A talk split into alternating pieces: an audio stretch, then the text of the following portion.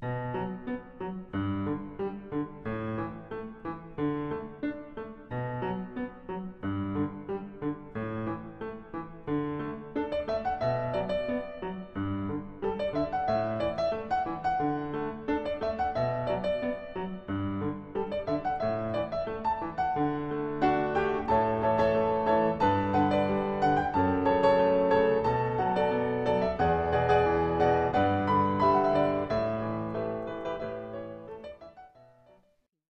大家好，欢迎来到我们的博客 IT 那些事儿。呃，今天还是继续呃上次的那个产品思维，呃，主要是辽宁的那个在得道上的三十讲产品思维。呃，上和中已经讲过了，最后十节课，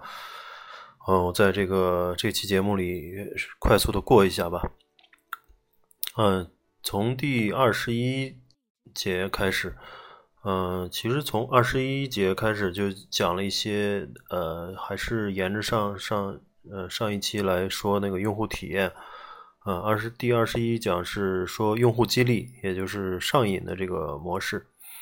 嗯，这举例子就是像游戏里面啊，还有很多互联网产品里面，比如说，呃，这个微信读书啊，比如很多的这个直播类的应用啊，都都有一些。呃，让用户用户感到有奖励啊，有这个成就感啊。其实这个荔枝 FM 里面也有一些啊，荔枝币啊之类的这个呃类似的东西。其实就是有呃意思，就是说奖励的这个激励的机制，在很多呃应用里面，包括很多产品里面，呃，尤其是尤其是在游戏里面是非常重要的。呃，它能够保障用户在嗯。呃，这个一定的时间节点，还有一定的这个关卡关卡，能够得到奖励，然后呃激励他一步一步的去玩下去，对吧？然后从人性的角度来分析，就是这个激励和奖励，包括上瘾的这个东西，实际上是分为一个内在激励和外在激励。呃，外外在激励就是一些。呃，补贴啊、奖金啊等等这些，呃，用物品啊，用一些呃比较容易衡量的东西来去给他补贴，但是这种补贴的效果是很难持续的。一旦不补贴的话，呃，会让用户很很不爽。嗯，比如说像呃打车啊，像像这个外卖 APP，一开始有一些补贴，后来补贴停了以后，大家这个呃。有很多人就有很很很大的意见，嗯，然后这里面还有一个问题，就是说他是不是真的刚需啊？嗯，就是那之前讲的那个，如果是他是真的刚需的话，嗯，不补贴不奖励也会有人用，即使他很不爽。但如果他是伪需求的话，比如像这个以前有这个上门嗯收脏衣服然后洗衣的这种 A P P，嗯，他。洗一次衣服是十九块钱，然后他一开始就发券，发了很多二十块钱的券，嗯，所以用户看似很多，嗯，一旦当他把这个呃券停下来以后，发现就用户立刻就跑光光了，没有没有人再去花十九块钱去用这个 APP 了，啊，这就是伪需求，嗯，所以嗯。这个刚才就回到刚才话题，就是说一个内在激励，一个外在激励。外在激励就是这个呃可以物化的这些奖励了，呃，但是对于一个公司来说，呃，更重要的是内在激励。内在激励其实就是像，呃，这些现在做的比较好的呀，像阿里啊、腾讯啊、像华为啊，实际上它都在呃塑造一种企业文化。嗯，企业文化实际上它是不停的、不停的。给你灌输一种我们的共同的使命，我们共同的愿景，啊，实际上也很类似一种洗脑吧，嗯，但是，呃，它毕竟是呃希望这个集体和个人都同同时在成长嘛，每个人都其实成企业成长了，每个人都利益最大化了，所以它是一个呃可以姑且认为它是个良性的洗脑过程吧，啊，所以让用户。呃让每一个员工都觉得我我这个有一种自我价值实现的这种呃这种呃感觉，所以这种感觉就是内在激励啊，而这个激励是反而是更持久的，嗯。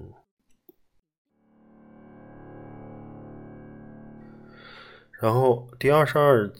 呃，第二十二讲主要是讲呃名字和口碑的作用啊，这个比较简单介绍一下，就是名字定义了产品，嗯，就是说意思就是说你起名的时候还是要要嗯贴近用户吧，让人一很快去理解你在做什么，而且这个名字起的好不好，其实也影响的别人的这种认知。啊，举例来说，就是，嗯，我们原来我们这个小时候，呃，小学、中学都会学这个物理啊，学化学，对吧？嗯，然后物理、化学这个就这两个词实际上就很，嗯，很有这个拒人于千里之外的这种感觉，就是很学术嘛。啊，如果把物理，嗯，改成大自然的秘密，是吧？就是把化学改成炼金术。啊，这样小孩是不是就更有兴趣去学了？就是一个一个名字，实际上是一个呃，这个你的产品和用户的一个连接。所以，呃，深奥的名字呢，有一种呃这个隔离感啊，所以让人让人望而生畏啊。就特别学术的东西，经常用一种呃很很很那个高傲的这个。嗯，很很晦涩难懂的这种语言来来说这件事儿，实际上，实际上，嗯，很多东西并没有那么邪乎啊。这个就是名字的重要性。还有第二个就是口碑，口碑是什么呢？就是，呃，把一件事情做过头。我觉得这个，嗯，总结挺好的。就是之前我们都说要做一个服务啊，做一个产品啊，做一家公司要形成自己的口碑。那么口碑到底是什么呢？就是把一件事情做过头。你如果有一个公司有十个方面的话，你所有方面都做到百分之八十，并不能让你，呃，让用户很快的去记住你。但是你在某一项服务上，啊，一下做到了百分之一百二十啊，可能这就是一个爆点啊，这是一个口碑，用户会觉得太夸张了。你你这件事竟然做到这么好，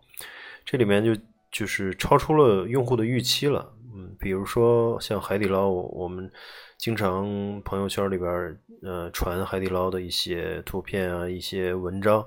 当然，有些文章可能是有有点这个夸大了，但是还是他能做到，确实很多。嗯，海底捞的这个服务员啊，确实能做到很多这个让人匪夷所思的一些事情吧。啊，比如说有人过生日啊，他会好几个服务员过来去给用户送上一个蛋糕，然后唱生日歌。啊，虽然唱的也不怎么好听，但是他们就围着你唱啊，这个很很震撼。然后包括你到门口不好停车了，他服务员有专门会帮你泊车的。然后你吃的饱饱的，拍着肚子走到这个饭店门口。啊，因为不好打车嘛，所以服务员会跑出很远去帮你叫一辆出租车过来。啊，这些都是把这个用户的这种体验做到那超预期了，就一般的饭店不可能做到这样，它已经超出预期了，所以大家对海底捞呃印象非常深刻。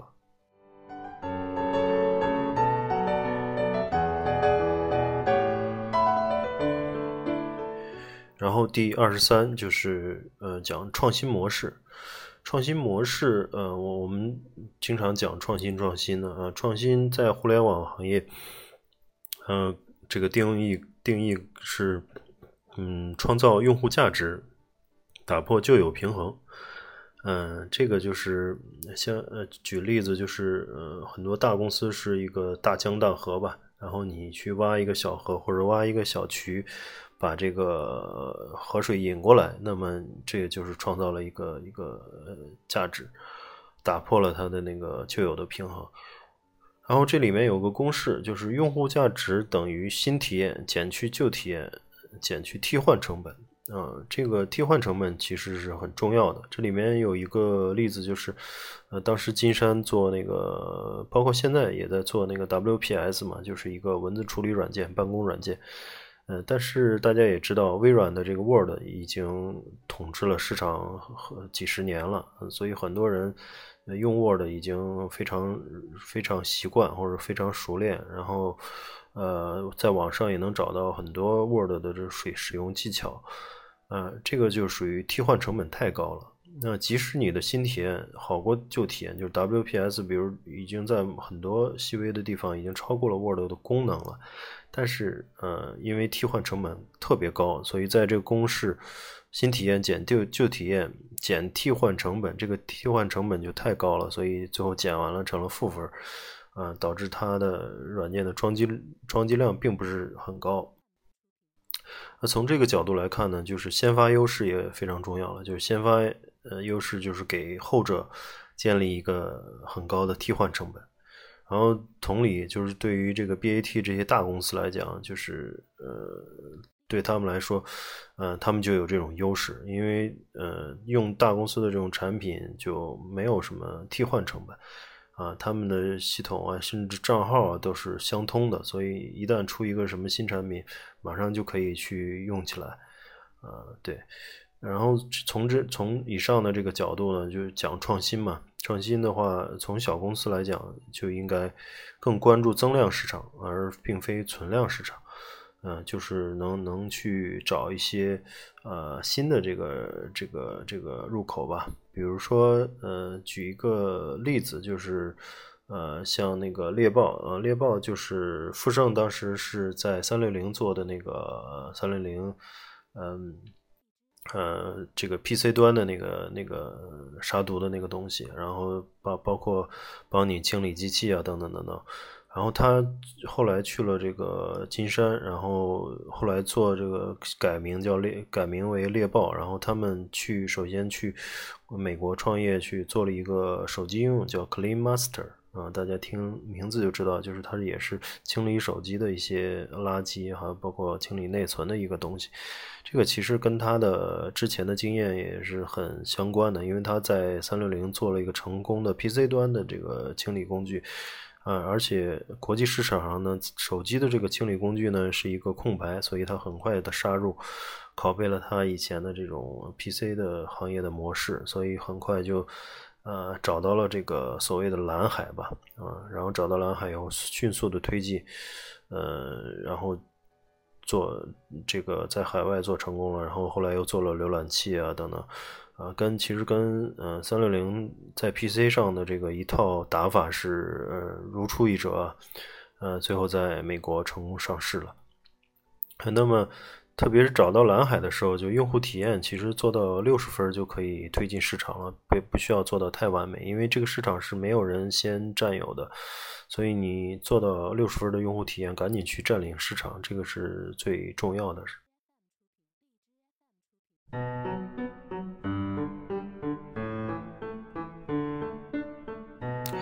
嗯，第二十四就是很简单一个交叉视角，就是也是一个思维方式吧。呃，我觉得他举例子就是小鸡的孵化器，呃，有科学家看到小鸡的孵化器，然后一个恒温的一个一个一个箱子里面，然后能孵化出小鸡。然后婴儿的这个恒温箱，因为当时婴儿的死亡率还是比较高的，所以发明根据小鸡的孵化器发明了婴儿的恒温箱，然后导致。呃，不是导致，就是这个使得婴儿的死亡率从百分之六十六降到百分之三十八，啊，那么，嗯，这个再往下讲呢，就是不发达国家的这个恒温箱呢又没人维护，所以这个有一个教授就用想到用汽车配件去重构了这个婴儿恒温箱，获得成功。就是说白了，从这个例子来看呢，我们可以从很多其他行业。或者其他解决的办法，呃，解决问题的办法，去，嗯，去借鉴到我们这个你所在的行业，啊，所谓的创新呢，就是，嗯，这个梁宁在节目里的这个定义就是，面对痛点起心动意，然后解决问题，就这个非常重要。就是很多人都是觉得，呃，这个世界有不美好的地方，呃，然后这有这么多不完美的地方，什么？地方让你觉得特别难受，你特别想去改变它，这就属于痛点，而且是让你起心动意的痛点，然后你去想办法解决问题，这往往就成了一个创业的一个呃一个出发点。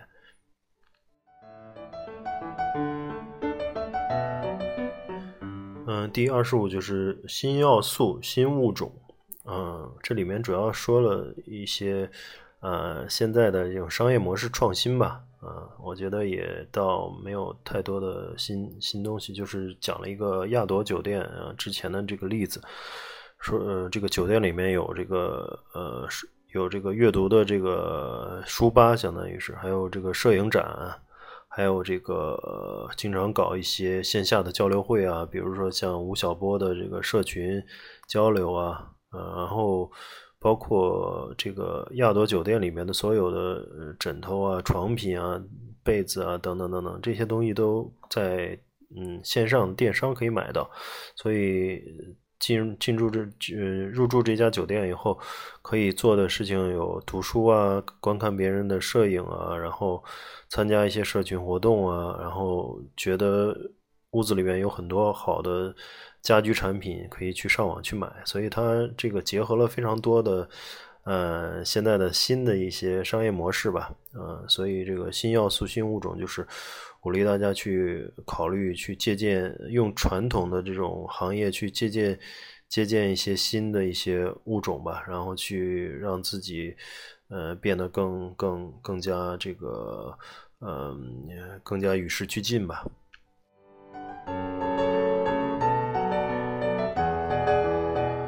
然后第二十六讲主要是讲的这个三级火箭理论，啊，这里面我看了一下，嗯，确实是很多公司都是采用这种模式啊，就三级火箭，呃，包括搜狗啊、三六零啊，都是先做免费工具，然后获取流量，嗯，然后去去，然后去做这个呃浏览器啊、搜索啊，最后达到商业变现，嗯，所以它是分三级的，一开始都有个免费的东西。然后通过免费的东西，最后做出一件一个工具来，然后通通过工具可以去把流量变现。嗯，包括逻辑思维，它也是一开始是一个免费的脱口秀啊，然后它赚取了很多流量，后来把它的这个流量去放到这个得到上，得到这个 A P P 上，然后吸引了很多这个嗯 K O L，对吧？然后通过这个得到和 K K O L 去做商业变现。嗯，这个都是由第一步去呃促成的，后面的这几级呃推进，包括小米也是一开始有手机，手机可能嗯不不是太赚钱啊，后来有米家的一系列产品，然后小米的商城啊等等，后来嗯后还有金融啊等等，然后它还有一据说还有一些模式正在呃运作中，所以后面到三级的时候就有一些高利润的变现方式出来。所以这些都是呃一级一级的往后推，呃前面第一级都是一些呃赚取用户和流量的方式，也就是呃互联网的免费模式，一开始都是免费呃拉用户，然后把用户圈起来以后再去呃再去找这个商业模式，嗯，然后这里面有个原则就是呃高频推低频，就是说你一个高频的应用才能推起来一个。低频的一个一个一个工具来，呃，而逆着来就就不对了。比如说像，呃，一个这个免费脱口脱口秀是每天他就发六十六十秒嘛，然后这个再推 A P P 啊等等，然后三六零也是这个杀毒啊，还有这个清清扫垃圾啊这些工这个工具是比较常用的，然后再推浏览器啊搜索等等，嗯，都是一个。高频推低频的一个一个东西，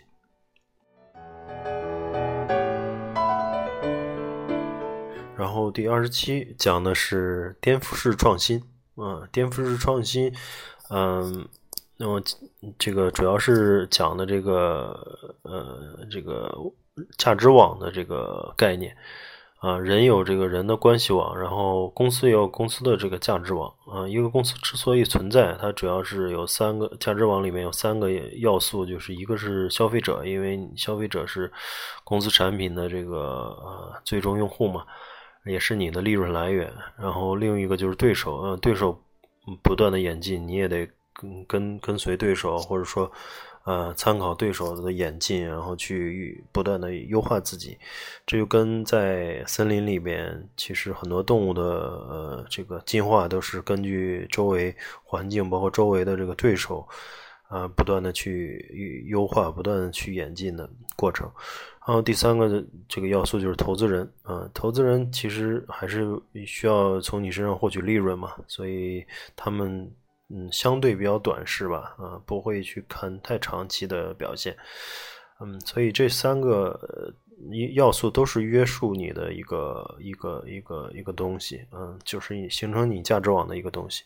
所以，嗯，对于很多公司来讲。嗯，这个因为它有既有的这个价值网，比如很多大公司啊，像一些呃，包括诺基亚、包括联想、包括这个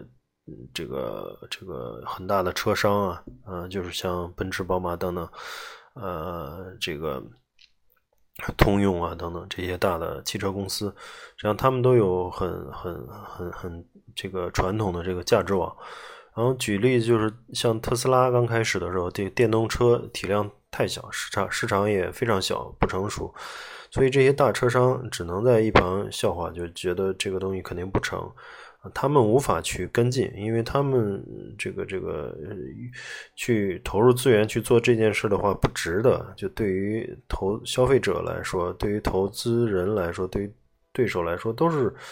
嗯，对他的价值网来说都不值得做这件事情。但是小公司呢，反而就是比较呃灵活了，就是一开始你发现了这个呃新的价值网，然后值得你去投入，呃，当大公司反应过来的时候，呃，真正市场爆发的时候，他们反而是跟不上了，嗯，所以这个就是说颠覆式创新实际上是寻找一下新的价值网，啊，形成一个新的，包括呃当时的这个苹果智能手机出来以后，包括安卓出来以后。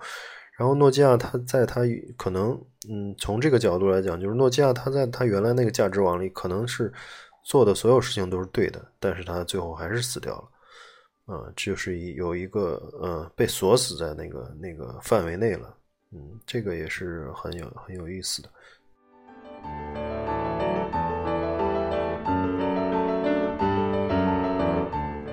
然后第二十八讲的产品的微观、中观、宏观，他把产品的这感知力啊分为啊三个这个从小到大的维度。呃，中观，嗯，先讲的中观，中观就是一些套路，就是我在我理解就是标准化的流程，就像刚毕业去为什么去 BAT 比较好，就是能够学会。呃，很多大公司的一些通过很多年实践形成的一套理论，形成一套标准化流程，所以这个对于培养你的产品的中观的这种感觉是非常好的呃机会。然后微观呢，就是一些细节，这个嗯不是每个人都具备的，其实就是微微观的体感啊，是嗯这个需要呃有一些是天赋，有一些是后天的培养吧。啊，这里面举了个例子，就是讲寿司，日本的这个寿司之神叫小野二郎，他要求学徒花十年学习拧毛巾啊，用刀料理鱼啊，然后一个煎蛋就要学四个月，煎无数个鸡蛋，最后才能煎到这个让他感觉是 OK 的这种状态。所以，其实为什么那么多人去去他这边吃，然后把他。誉为这个寿司之神呢，就是它的微观微观体感非常好，它能够察觉到这个食物，这个非常微小的差别，啊，什么什么这个对食物都能做到尽善尽美，所以它被誉为寿司之神。这就是一个细节的感感触能力，嗯，然后宏观宏观呢是。嗯，这也是非常重要。就是你要是在大公司啊，这个在创这个，呃，比较中中型、大型的这种公司呢，你有这种中观的感觉就好了。就是所谓的流程啊、套路啊等等，就足够用了。但是如果你要自立门户去创业的话，需要有宏观的视野。这里面宏观视野主要就是之前呃在呃上在这个前两次播客里面讲的吧，就是它主要讲了一个点线面体，就是说你到底呃你需要了解整个行业整个这个上下游的产业链，然后包括呃这个呃这个经济体啊，包括这个国家等等等等一系列的一些一些点线面体，就是点线面体就是。呃，从公司到到这个行业到这个经济体，对吧？嗯，越来越宏观的、越来越大的一个概念，你只有去把这些看得很清楚，然后才能找准你的创业的项目或者创业公司的定位。啊，这个就需要一些宏观的视野。